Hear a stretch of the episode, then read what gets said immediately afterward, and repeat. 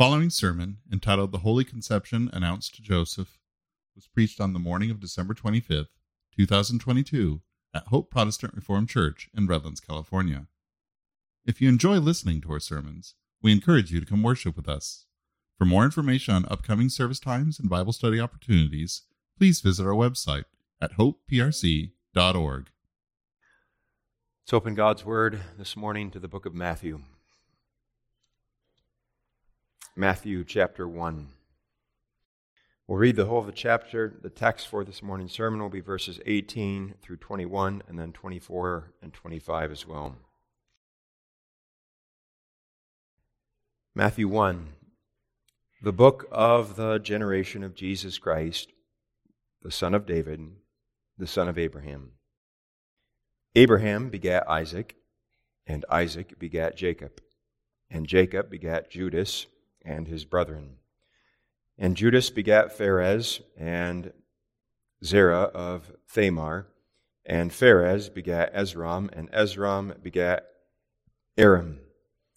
And Aram begat Amminadab, and Amminadab begat Naasson, and Naasson begat Salmon, and Salmon begat Boaz of Rachab.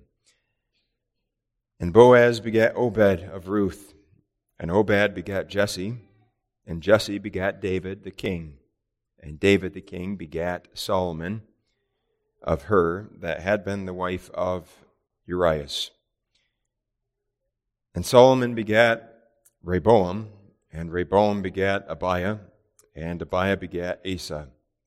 And Asa begat Josaphat, and Josaphat begat Joram, and Joram begat Ozias. And Ozias begat Jotham, and Jotham begat Achaz, and Achaz begat Ezekias, and Ezekias begat Manasses, and Manasses begat Amon, and Amon begat Josias. And Josias begat Jechonias and his brethren about the time they were carried away to Babylon. And after they were brought to Babylon, Jechonias begat Salathiel, and Salathiel begat Zerubbabel, and Zerubbabel begat Abiud, and Abiud begat Eliakim, and Eliakim begat Azor. And Azor begat Sadoc, and Sadoc begat Achim, and Achim begat Eliud. And Eliud begat Eleazar, and Eleazar begat Matthan, and Matthan begat Jacob, and Jacob begat Joseph, the husband of Mary, of whom was born Jesus, who is called Christ. So all the generations from Abraham to David are 14 generations, and from David until the carrying away into Babylon are 14 generations, and the carrying away into Babylon unto Christ are 14 generations. Now, the birth of Jesus Christ was on this wise. When, as his mother, Mary, was espoused to Joseph, before they came together, she was found with child of the Holy Ghost. Then Joseph, her husband, being a just man, and not willing to make a public example, to make her a public example, was minded to put her away privately. But while he thought on these things, behold, the angel of the Lord appeared unto him in a dream, saying, Joseph, thou son of David, fear not to take unto thee Mary thy wife, for that which is conceived in her is of the Holy Ghost. And she shall bring forth a son, and thou shalt call his name Jesus, for he shall save his people from their sins. Now all this was done that it might be fulfilled, which was spoken of the Lord by the prophet, saying, Behold, a virgin shall be with child, and shall bring forth a son, and they shall call his name Emmanuel, which is being interpreted, God with us. Then Joseph, being raised from sleep, did as the angel of the Lord had bidden him, and took unto him his wife, and knew her not until she had brought forth her firstborn son, and he called his name Jesus. Thus far, we read God's word. The text this morning is verses 18 through 21 and then 24 and 25. Now, the birth of Jesus Christ was on this wise. when, as his mother Mary was espoused to Joseph, before they came together, she found she was found with child of the Holy Ghost. Then Joseph, her husband, being a just man, and not willing to make her a public example, was minded to put her away privily. But while he thought on these things, behold, the angel of the Lord appeared unto him in a dream, saying, Joseph, thou son of David, fear not to take unto thee Mary thy wife, for that which is conceived in her is of the Holy Ghost. And she shall bring forth a son, and thou shalt call his name Jesus, for he shall save his people from their sins. Verse 24 Then Joseph, being raised from, the sleep, from sleep, did as the angel of the Lord had bidden him and took unto him his wife, and knew her not till she had brought forth her firstborn son, and he called his name Jesus.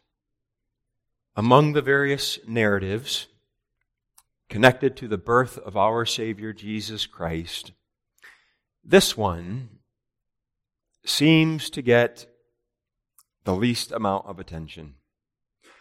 That is, if we had to rank the various narratives connected to the birth of Jesus Christ in order of their familiarity, in order, in order of how well known they are, how popular they are, would anyone think to put this narrative toward the top of the list?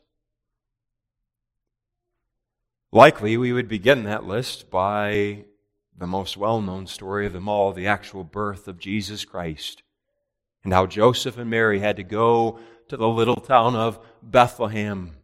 And there Mary gave birth to her infant son and wrapped him in swaddling clothes and laid him in a manger.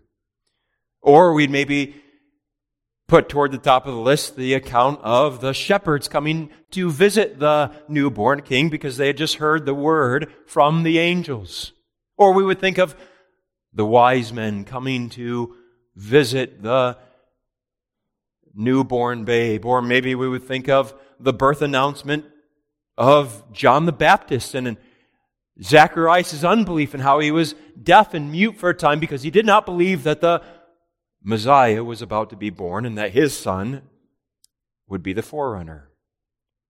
Those are the, the well known, the popular, the familiar stories. And for whatever reason, this narrative of the angel coming to Joseph seems to get lost in the midst of all of them. So that even when we think about Matthew chapter 1, it's not so much the chapter in which the angel comes to Joseph, but it's the chapter with that long list of names of the genealogy of Jesus Christ. Or we think of Matthew 1, verse 21, and the, the verse that tells us the meaning, the significance of the name Jesus. He shall save his people from their sins. But what we do not often think about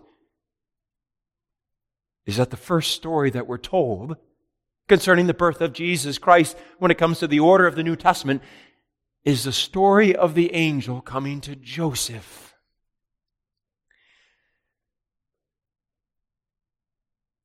But now, though it's less familiar to us, it's no less important. For each one of these accounts, each one of these stories is significant for us as a church in that each one tells us a unique aspect of the birth of our Savior Jesus Christ. And what stands out here is the unique place of this Joseph, the carpenter from Nazareth. For within redemptive history, he occupies a unique position as one for whom Jesus came in order to save and at the very same time, he is the adoptive earthly father of our Savior.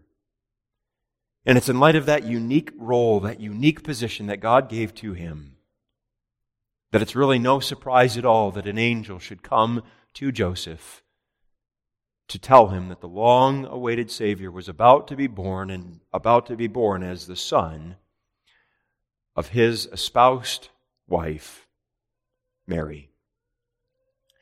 And so this morning we want to look at this history using as our theme the Holy Conception announced to Joseph. The Holy Conception announced to Joseph, and we will see three purposes in the angel coming to Joseph first to calm his fears.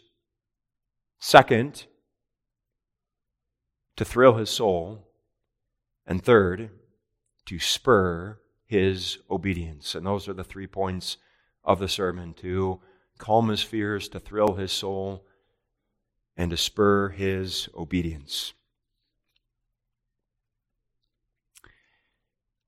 In Matthew chapter 1, verse 18, we read of Mary, she was found with child. I do not know about you, but I cannot help but wonder how that went. Particularly for Joseph. Did someone tell him? Or was he the first to notice the developing bump, the developing baby bump on Mary. And thus was led to conclude what anyone would have concluded that this woman had been unfaithful to him.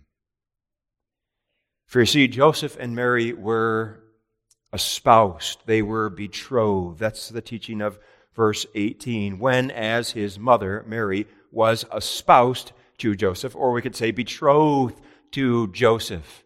And it's important to understand that being espoused was more than being engaged in our day. There's similarities, but there's differences, and that being espoused was stronger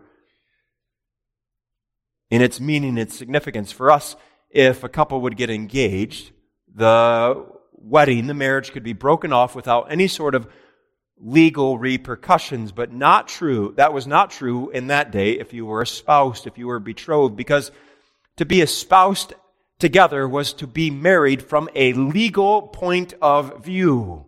And that comes out from the way that this passage speaks of Joseph and Mary relative to each other. So that verse 19 says of Joseph that Joseph was her, Mary's, husband, not fiance, but husband. And then when the angel comes to Joseph in verse 20, he refers to Mary as thy wife. Fear not to take unto thee Mary, not thy fiance, but thy wife. And what that's telling us is that from a legal point of view, Joseph and Mary were husband and wife. They'd been joined together in the bond of marriage. Be at their marriage had not been fully completed and that they had not yet started living together. They had not yet consummated their marriage. And that's the idea being expressed in verse 18 when it says, Mary was espoused to Joseph before they came together. That is, before they started living together in the same roof, in the same home, under the same roof. Now, what all this means is that from Joseph's point of view, this Mary is the love of his life. This Mary is the woman that he has come to love and to trust and plans to bring her to live with him, to start a home and a family one day in the very near future. But now Mary has been gone for a little over three months. She's been away from him. And we say that in light of Luke's account. In Luke's account, we have the angel coming to Mary herself. And the angel comes to Mary and gives her the most astonishing news she could ask for. The angel comes and tells her that the long awaited Messiah, the Savior, was about to be born. And Mary, you are going to be the mother of the Messiah. You are going to give birth to the promised son of David. And when she asked, How can this be? Because I don't know a man. The angel tells her, You will be, you will conceive by the power of the Holy Ghost, who will come upon you and overshadow you. And after hearing that announcement, in Luke 1, verse 39, we read, And Mary arose in those days and went into the hill country with haste into a city of Judah. And she entered into the house of Zacharias and saluted Elizabeth. So immediately after she's told she's going to have a baby, she leaves and she's gone for three months. And you factor in the travel time, and this is a period of time of over three months. And Luke 1 goes on to tell us about the interactions between Mary and her relative Elizabeth, who believed the word concerning Mary and about Mary, that she was about to give birth to the promised Messiah. And while no doubt they spent many hours discussing it, the joy of it, the wonder of it, almost certainly they also spent time talking about the day that Mary would have to go back to Joseph. You can almost hear their conversation. But what am I going to tell him? Mary, just tell him the truth. Explain to him everything that happened, everything the angel told you. But what if he won't believe me, Elizabeth? That, no doubt, was Mary's fear. And evidently, that fear was founded because Joseph does not believe her. And from a human point of view, can any one of us blame him? Because when Mary comes back after those three plus months, she comes back visibly pregnant. That's the idea of those words in verse 18. She was found with child. Literally, she was found having in womb, or she was found having a belly. There was a baby bump. You could see it. And if you are Joseph, whether someone told you about it or whether you're the first to recognize it, from a human point of view, there is only one plausible explanation. She was unfaithful to me. Now, no doubt, Mary tried to explain. She, she no doubt told them everything that had happened and told them, look, yes, I'm pregnant, but it's not because I was with some other man. It was because the Holy Spirit came upon me and I conceived and the child within my womb is supposed to be the promised Messiah.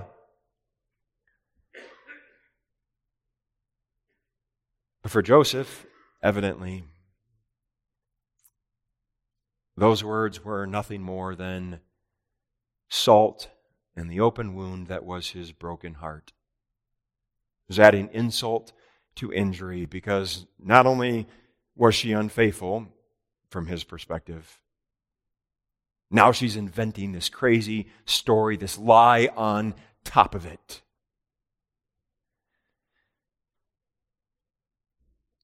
And thus, for him, there was only one thing he thought he could do and that was to put her away, to divorce her. And that's what comes out in verse 19.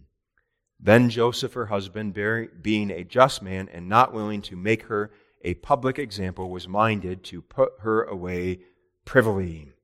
Now, when it speaks of putting her away, it's talking about divorcing her. And that would have been necessary because of what we explained regarding the meaning of being espoused, of being betrothed. They were husband and wife from a legal point of view, and thus this is not as simple as just breaking off the engagement, but they would have to go through the divorce process. This was allowed for Joseph because, again, from his perspective and really any man's standpoint, without the knowledge of what truly happened, there's been unfaithfulness, there's been adultery, and Scripture permits divorce in this one case where there's been marital infidelity. So he's going to put her away, but what's noteworthy is the manner in which he intended to do this privately. Verse 19 says, Then Joseph, her husband, being a just man and not willing to make her a public example, was minded to put her away privily or privately, secretly. You see, according to the Jewish custom of that day, Joseph had two options in front of him. Option one is that he could go to the elders of the city and publicly accuse Mary of the sin of adultery. This would be like going to the court and filing a lawsuit against Mary in order to get a divorce. That would have been very public. Option two was to have the divorce papers written up, and then he himself would bring them directly to Mary in the presence of the bare minimum two witnesses. Those were his options. And verse 19 is telling us that Joseph intended to go the route of option number two. Because he did not want to make an example of her. That's the language we find. Not willing to make her a public example. And the idea of those words, public example, is he does not want to disgrace her.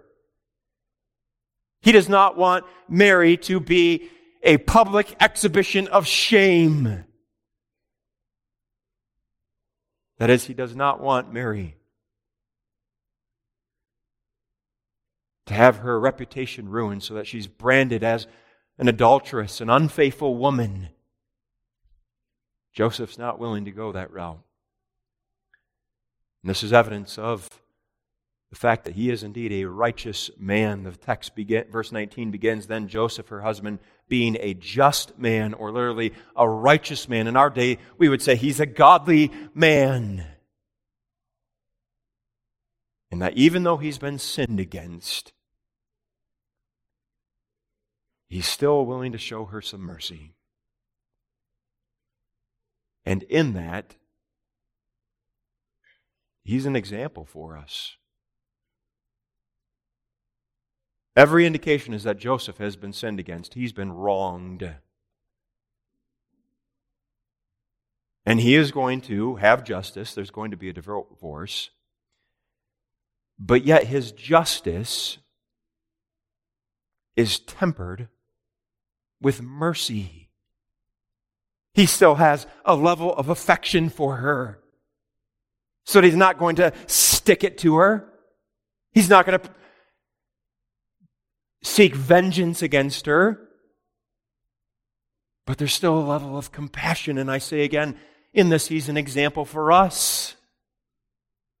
And now, by saying that, I'm in no way undermining the importance of justice. That if there's some sin and there's some wrongdoing, there, there often needs to be the consequences for that sin and that wrongdoing. But would to God that our sense of justice was also tempered by mercy. So that when someone sins against me, my response is not, I'm going to stick it to that person.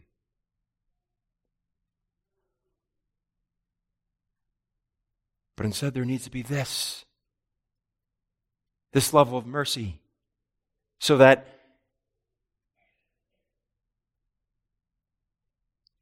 rather than going beyond justice and into the realm of vengeance, we stick with what's truly just and right, even as Joseph did. So, in that, he's an example for us. But now, having noted that brief application, we need to get back to the narrative, namely that Joseph is about to put away his wife. But before he can do that, God Himself intervenes. For God Himself sends an angel, and that's verse 20. Verse 20, but while he thought on these things, behold, the angel of the Lord appeared unto him in a dream, saying, Joseph, thou son of David, Fear not to take unto thee Mary thy wife, for that which is conceived in her is of the Holy Ghost. God sends an angel That is, he sends a heavenly messenger. This angel comes to Joseph in a dream that is while Joseph is sleeping, and that's confirmed by verse 24, which speaks of him being raised from his sleep. So in the middle of the night, while he's asleep, an angel appears. And we have to understand this is quite something. We must not allow our familiarity with this story to get in the way of thinking what this must have been like for Joseph. Because remember, there has been no direct word from God for 400 years. Yes, God has sent angels to Zacharias and to Mary in the recent months, but no one knows about those. Or at least very few people know about those. For the church in that day, all they know is that all has gone dark from a spiritual point of view for 400 years. And now God sends an angel, and thus it's for good reason that there's that little word, behold. Behold, the angel of the Lord appeared unto him in a dream. This is quite something. Because this angel is coming with a message from God. So that this was not just an ordinary dream that Joseph woke up and thought that was interesting, that was strange. But this is a, a dream in which he's receiving direct special revelation from Jehovah God. And that by itself makes it astounding, but what makes it even more astounding is what this angel has to say to him. For the angel comes to him and says, Fear not to take unto thee Mary thy wife, for that which is conceived in her is of the Holy Ghost. And she shall bring forth a son, and thou shalt call his name Jesus, for he shall save his people from their sin. The angel is giving the exact same message to Joseph that the angel Gabriel gave to Mary. He's telling Joseph, the long awaited Messiah is about to be born. And that the child within Mary's womb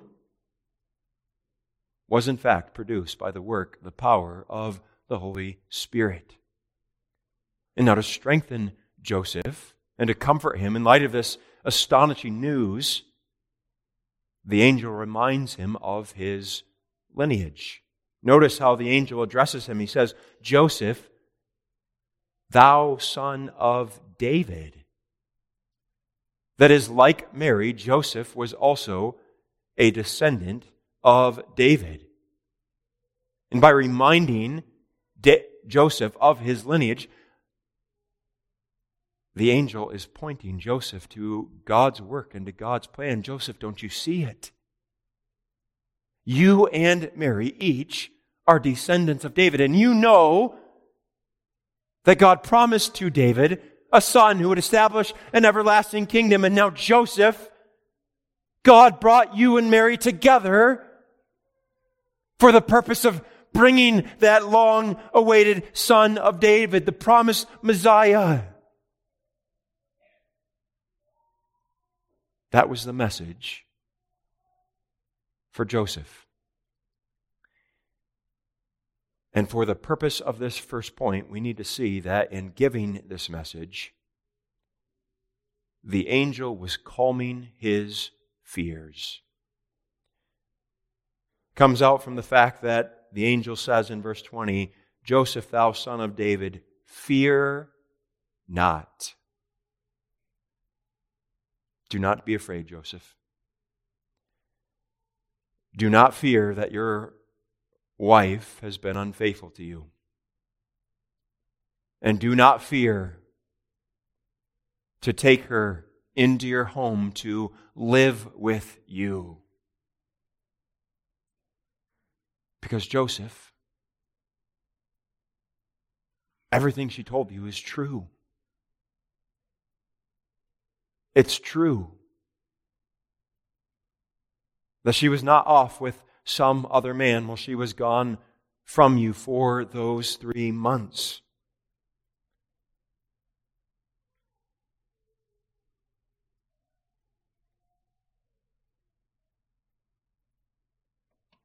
And so, what the angel is doing is showing that this is indeed a word from God. Mary almost certainly had tried to convince Joseph, but her word had proved insufficient. But now here comes an angel directly from the Lord and from his presence, giving the same message, confirming Mary's word. And having heard this, Joseph therefore believed. He did not believe Mary by herself, but he does believe the angel, and in this, his fears are calmed. That, first of all, is God's purpose in sending this angel to announce the holy conception to Joseph, to calm his fears. But if we would stop there,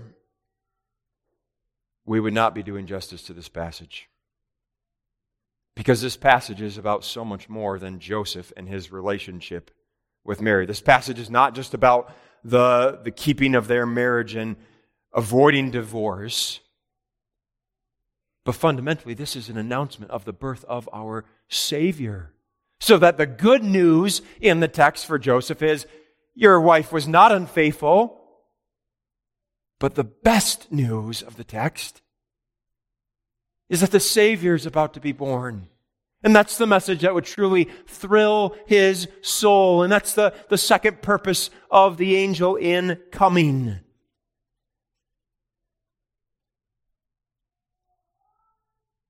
For the angel tells them about the Son, that he would be the Savior. And that's verse 21 especially.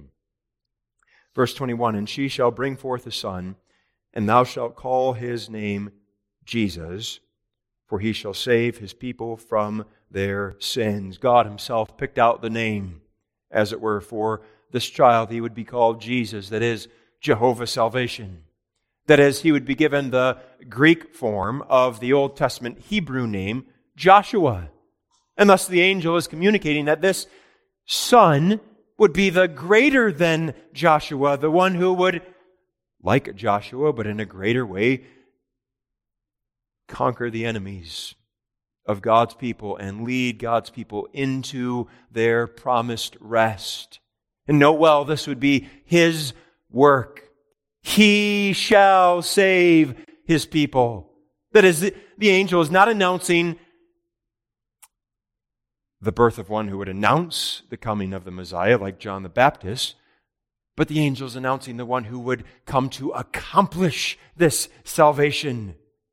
He himself would bring it to pass. He himself would do what was necessary to accomplish our salvation. And this child would save from our sins. He shall save his people from their sin. That is, he's not come to deliver you from the Romans and the oppression that you and your fellow Israelites experience. He's not come to deliver you from earthly sickness, disease, injuries, nor has he come to deliver you from famine or from poverty or from hunger, but he's come to save you from something far worse. From that spiritual disease that destroys not the human body, but the human soul. He's come to save from sin, from the guilt of sin, from the power of sin, from the pollution of sin, from the punishment of sin. That's the kind of Savior this Jesus, this Son will be. And thus He's the Savior we need. But now not only is He going to deliver us from our sin, but there's a positive aspect to this salvation, and that he, He's come to give us all the, the blessings of salvation so that He's a, a complete Savior, a full Savior to save us to the uttermost. That's the message that the angel comes bringing to Joseph, and oh, how that message must have thrilled his soul. Because this means God is keeping His promises. All throughout the Old Testament, God made many promises. Beginning all the way in Genesis chapter 3, verse 15, the promise to send the seed of a woman to crush the head of the serpent. And all throughout the Old Testament, God is reiterating that promise. He's repeating it again and again and again. Even as he did in Isaiah 7, verse 14,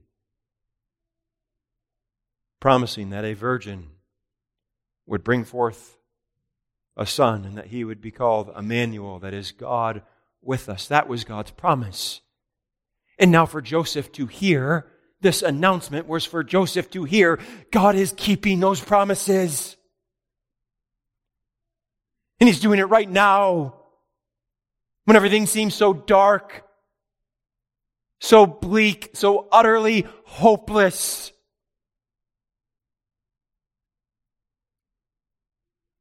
This child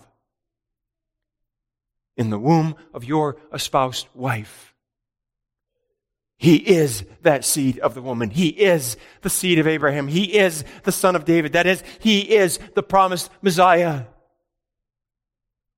And that's a soul thrilling message.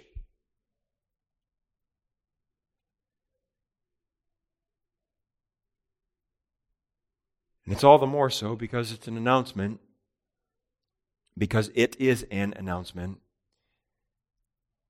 that Joseph's own Savior was about to be born. You see, Joseph was indeed a righteous man. We've seen one example of that. We are going to see another example of that in the third point.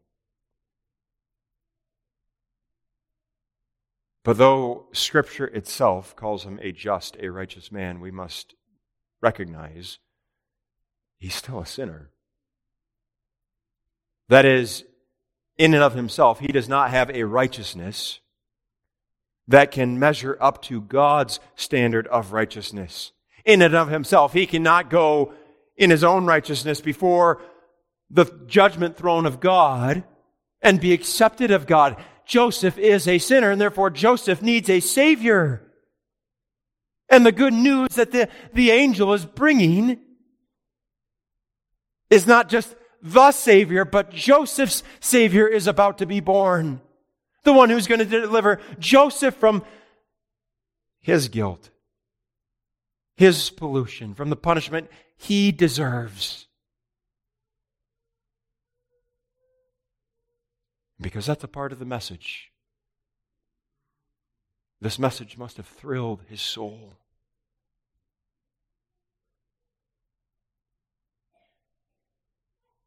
Because what the angel is doing, really God through the angel, is taking the worst possible news and turning it into the best imaginable news. Joseph thought he had received the worst possible news that this woman whom he had come to love and to trust had been unfaithful, that she had gone after was gone after some other lover.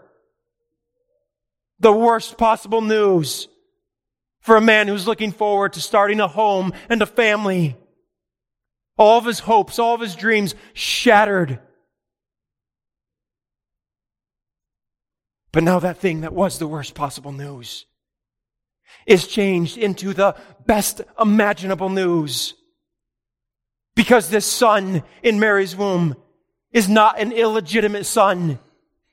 This is not a child of whoredoms, but this is the Savior. The one who the church has been looking for, the, the desire of every nation, the hope of all the world. He's about to be born so that the worst news becomes the best news. And embedded in that is a message that's as equally remarkable, as equally soul thrilling. Not just the Savior is about to be born, but also the manner in which this child had come into the world. That is, a part of this is the announcement of the, the miraculous conception. That's a part of the message and that comes out from the language in verses 18 and 20, which speak of this child being of the Holy Ghost. Verse 18 says she was found with child of the Holy Ghost. And then verse 20, for that which is conceived in her is of the Holy Ghost. It's teaching us the truth that Jesus Christ was conceived by the Holy Ghost. That is, Jesus Christ's humanity was not formed the ordinary way in which a, a, human is created. That is, it was not due to the process of an egg in a, a woman's womb being fertilized and then growing from there, but the Holy Spirit is the one who formed Jesus' humanity out of the substance of Mary. That is, the Holy Spirit came upon Mary and he derived Christ's human nature from the flesh and blood of Mary in a miraculous and in a mysterious way. And note well, this is the Spirit's work not an angel's. God sends angels to announce the birth of the Savior, but God does not send an angel to form the humanity of Jesus Christ. Only the Spirit could do that. And thus Jesus was conceived by the Holy Spirit. Mary had conceived. This child was of the Holy Ghost. And what is more, the Spirit had sanctified that child. And that comes out from the word order in verse 20 in the original. In our King James versions, we read at the very end of verse 20, For that which is conceived in her is of the Holy Ghost. The word order in the original is that which is conceived in her is of, sorry, that which is conceived of the ghost or of the Spirit is holy. So that the word holy is not actually modifying the Spirit, the ghost, telling us it's the Holy Spirit who's doing this, but the word holy is actually modifying the one who's been conceived, the child in her womb. This child is holy. That is, this child is not the product of a, a sinful, adulterous relationship. And more importantly, this child is himself holy. That is, this child is sinless. There's no blemish, there's no imperfection here because the Spirit Himself sanctified this child, set apart this child, prevented the depravity, the corruption of Mary from being passed on to her son. That was a part of the message of the angel. And what a soul thrilling message that is. Because this is a miracle we're talking about here. Who can comprehend this? Who can fathom this work of the Spirit? Joseph believed it, but I can assure you he could not fully wrap his mind around it because the reality is that the church for the last 2,000 years has been unable to fully grasp this concept that Jesus Christ was conceived by the Holy Ghost. Yes, we can explain it, we can put words to it, but we can only go so far. This is a miracle. This is a wonder. And that's a part of what makes this a soul thrilling message. But what is more, there's the implication of this that this child would be God Himself in human flesh. That's the implication of what's being said here. For you see, if this child came into this world the ordinary way a child is conceived and born, that is, one man, one woman coming together to produce a child, then the child would not only have a human nature, but as to his person, he would be a man. That is, he'd be fully and completely man, and there's nothing more you could say about him but because this child is of the Holy Ghost, that is conceived by the Holy Ghost, and because when the Holy Ghost formed the humanity of our Savior, at that very moment, the second person of the Trinity came and joined himself to it. That is, he assumed that flesh and blood. He took to himself our human nature so that this child is not an ordinary child, but this child is the Son of God. This child is the Word made flesh. And that's the type of news that would have thrilled Joseph's soul. Because once again, we see God taking the worst possible news and changing it into the best imaginable.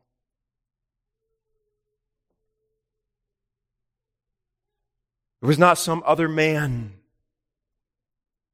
that had fathered this child. That's the worst possible news for Joseph. That this child is the son of a, a stranger, an adulterous man. That's what he had assumed. But the angel comes and gives a different explanation so that that worst possible news becomes the best imaginable news. This is not the son of some other adulterous man, but this is the son of God. Of the same essence as the Father.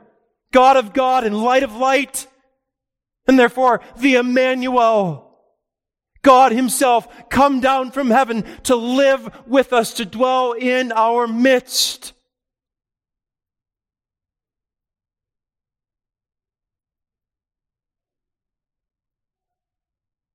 The worst news became the best news.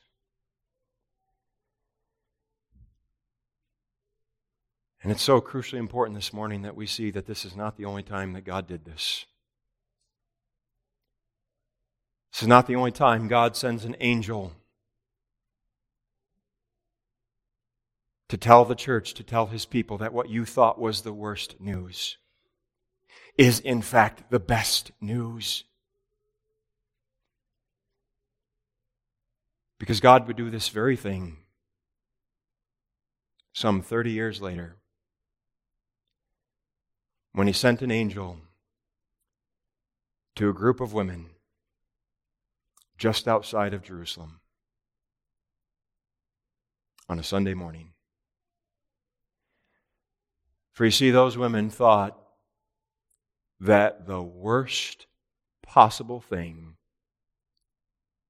had happened.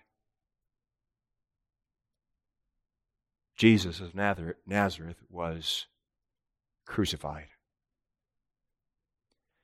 That is, this one whom they believed to be the Son of David, to be the promised Messiah. This one who had demonstrated that he was, in fact, the Son of God by his own miracles and the wonders that he performed. This one whom they trusted would establish an everlasting kingdom. The one in whom all their hopes were stored up in. The, this one whom they thought had come to save them from their sin. He's now dead. He's buried. And he didn't just die a normal death, he was crucified. Hung upon a Roman tree. He died an accursed death. The worst possible news. Their hearts were broken. Their hopes were shattered. And to add insult to injury, now there's evidence that someone has come and taken the body of their Lord and stolen it away.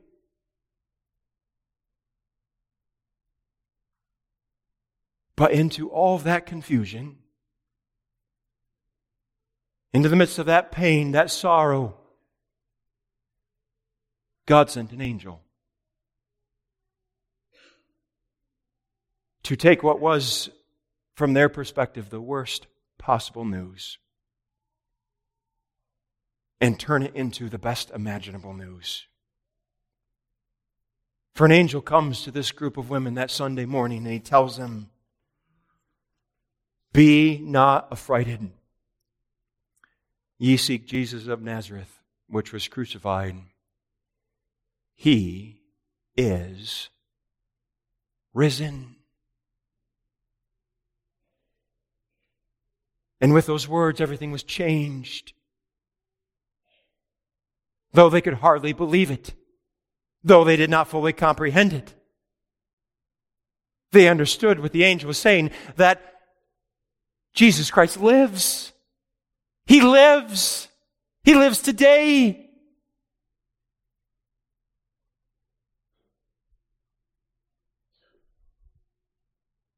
They were informed of the resurrection, and it was that resurrection that, that changes everything. It takes Jesus Christ's death and changes it from defeat into victory. It takes the cross and changes it from the emblem of suffering and shame, that sign of an accursed death, and it turns it into that which we glory in, that which we boast in as Christians. There's a great reversal here. What they thought was the worst possible thing, Jesus Christ died on the cross and was buried, becomes the best imaginable thing. He did that to save, to save his people from their sins, from the power, from the pollution, from the guilt, from the punishment, and to give us all the, the blessings of salvation that he earned for us.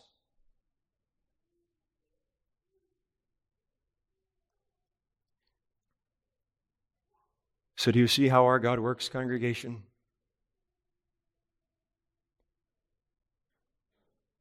How he takes the things that we think are the worst case scenario and uses them for his good, for his glory, and for our good. That's what he did with Mary becoming pregnant. That's what he did with Jesus dying on the cross, and praise be to God. He still works that way today. In our lives. With those things that we think, this is the worst thing that could ever happen to me. This is all wrong. What's going on in my life? And he changes it. He turns it into that which ultimately serves our good. so that all of it, beloved, is for our salvation. Believe it, child of God.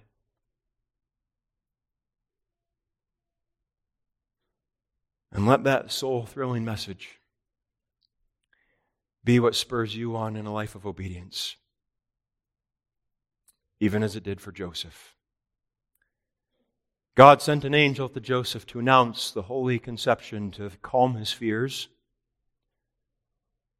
to thrill his soul, but then also to spur his obedience. For that announcement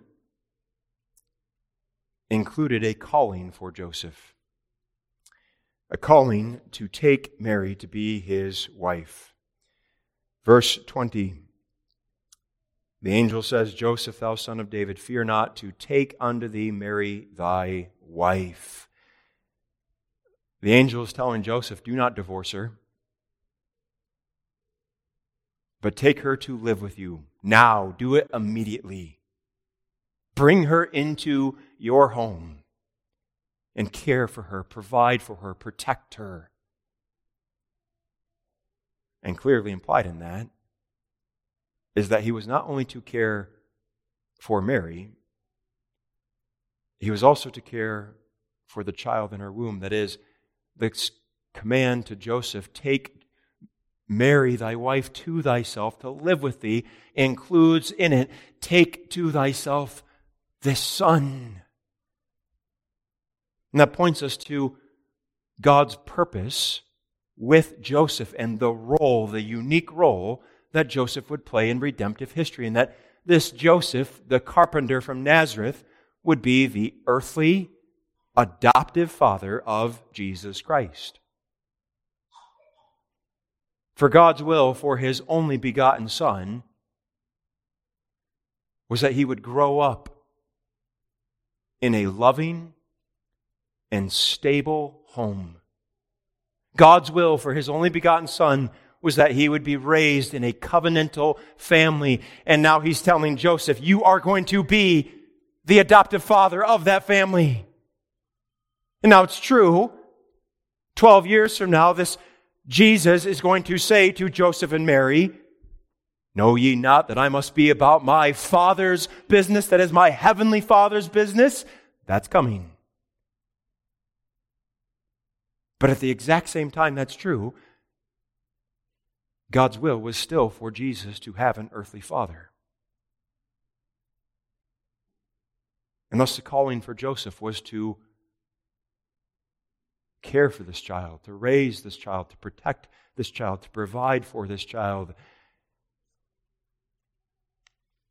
And what Scripture makes very clear is that Joseph obeyed. Joseph's obedience comes out in this passage. Verse 24 Then Joseph, being raised from sleep, did as the angel of the Lord had bidden him or commanded him. Joseph obeyed. He did so by taking Mary to himself, the end of verse 24, and took unto him his wife. That is, he brought Mary to live with him and gave her the physical as well as moral protection that she needed. And then verse 25 tells us more of his obedience. And he knew her not till she had brought forth her firstborn son, and he called his name Jesus. Notice, Joseph is the one who is being said, of whom it is said that he called his name Jesus. And now we know that this does not mean Joseph came up with a name, but the point is he is giving the name that God himself told Joseph to give to the child. He's obeying. And his obedience comes out in the other gospel narratives. So that when we come to Luke chapter 2, we see his loving devotion, his care for his bride and the child within her womb. And that when all the world is called to enroll, to be taxed, he doesn't leave his wife behind for the handmaids or for the nurses, but he takes her with him because he's going to be there He's going to help her every step of the way. And then he obeys still further when God sends another messenger telling him the danger that they are in because of the rage of Herod. And Joseph dutifully takes his family down into Egypt to live there for a time. And then when God says, it's okay, you can move back, Joseph moves back even as God told him. And in all this, we see, oh yes, he is a righteous man. That is, he was a godly man. He obeyed God by the grace of the Spirit at work in his heart. And there are two things especially that make this obedience altogether beautiful. First, this was a quiet submissive obedience. And that comes out from the fact that on all the pages of Scripture, there is not a single spoken word from Joseph recorded for us. Did you notice that as we read? The angel comes with a message to Joseph.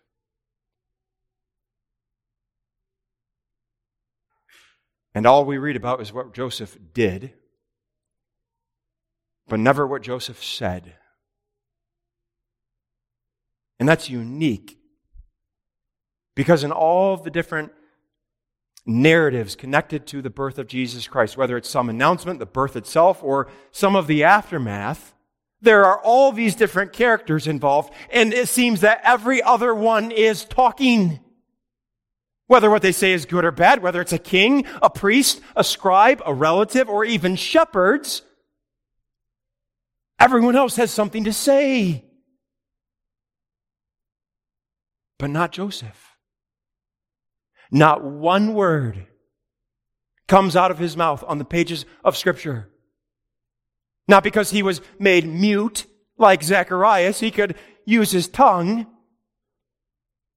but because Scripture wants to show us his obedience. It, it focuses on what Joseph does. And it's showing us that this is a quiet, a submissive obedience, whatever God tells him to do. We read of Joseph doing that very thing. That is true obedience. And that's beautiful. And the second thing that makes this obedience beautiful is that it involved a love and care for a child that was not his own. Yes, he would be the earthly adoptive father, but he was not the true father of Jesus Christ. And now, fathers, think about that for a moment. It meant that Joseph could never once look at that child and see himself in the child. He probably could recognize some of Mary's features, whether it was her nose, her eyes, her mouth, whatever it may be. But not once could Joseph look into the face of Jesus and see a reflection of his own face. Because the child was not truly his. The child was the God of heaven and earth's only begotten Son, the image of God Himself. But yet, that did not stop Joseph from loving this child. The child does not belong to him. The child is not his own, and yet he still provides. He still protects. He still raises in obedience to God's word. And does not all of that show us his faith? That's what stands behind his obedience. Joseph believed. He believed the angel that Mary had not been unfaithful and that the child was, in fact, of the Holy Spirit. But more importantly, he believed that this Jesus, somehow, someway, would indeed save him, Joseph, Joseph of Nazareth, from his own sin. And out of thankfulness and by faith, Joseph therefore obeyed as an expression of his gratitude. And may that be our response this morning, too. To believe in this Jesus, the Savior of his people from their sins. And in gratitude for that salvation, quietly and submissively to obey in whatever station and calling God has given to us. Amen.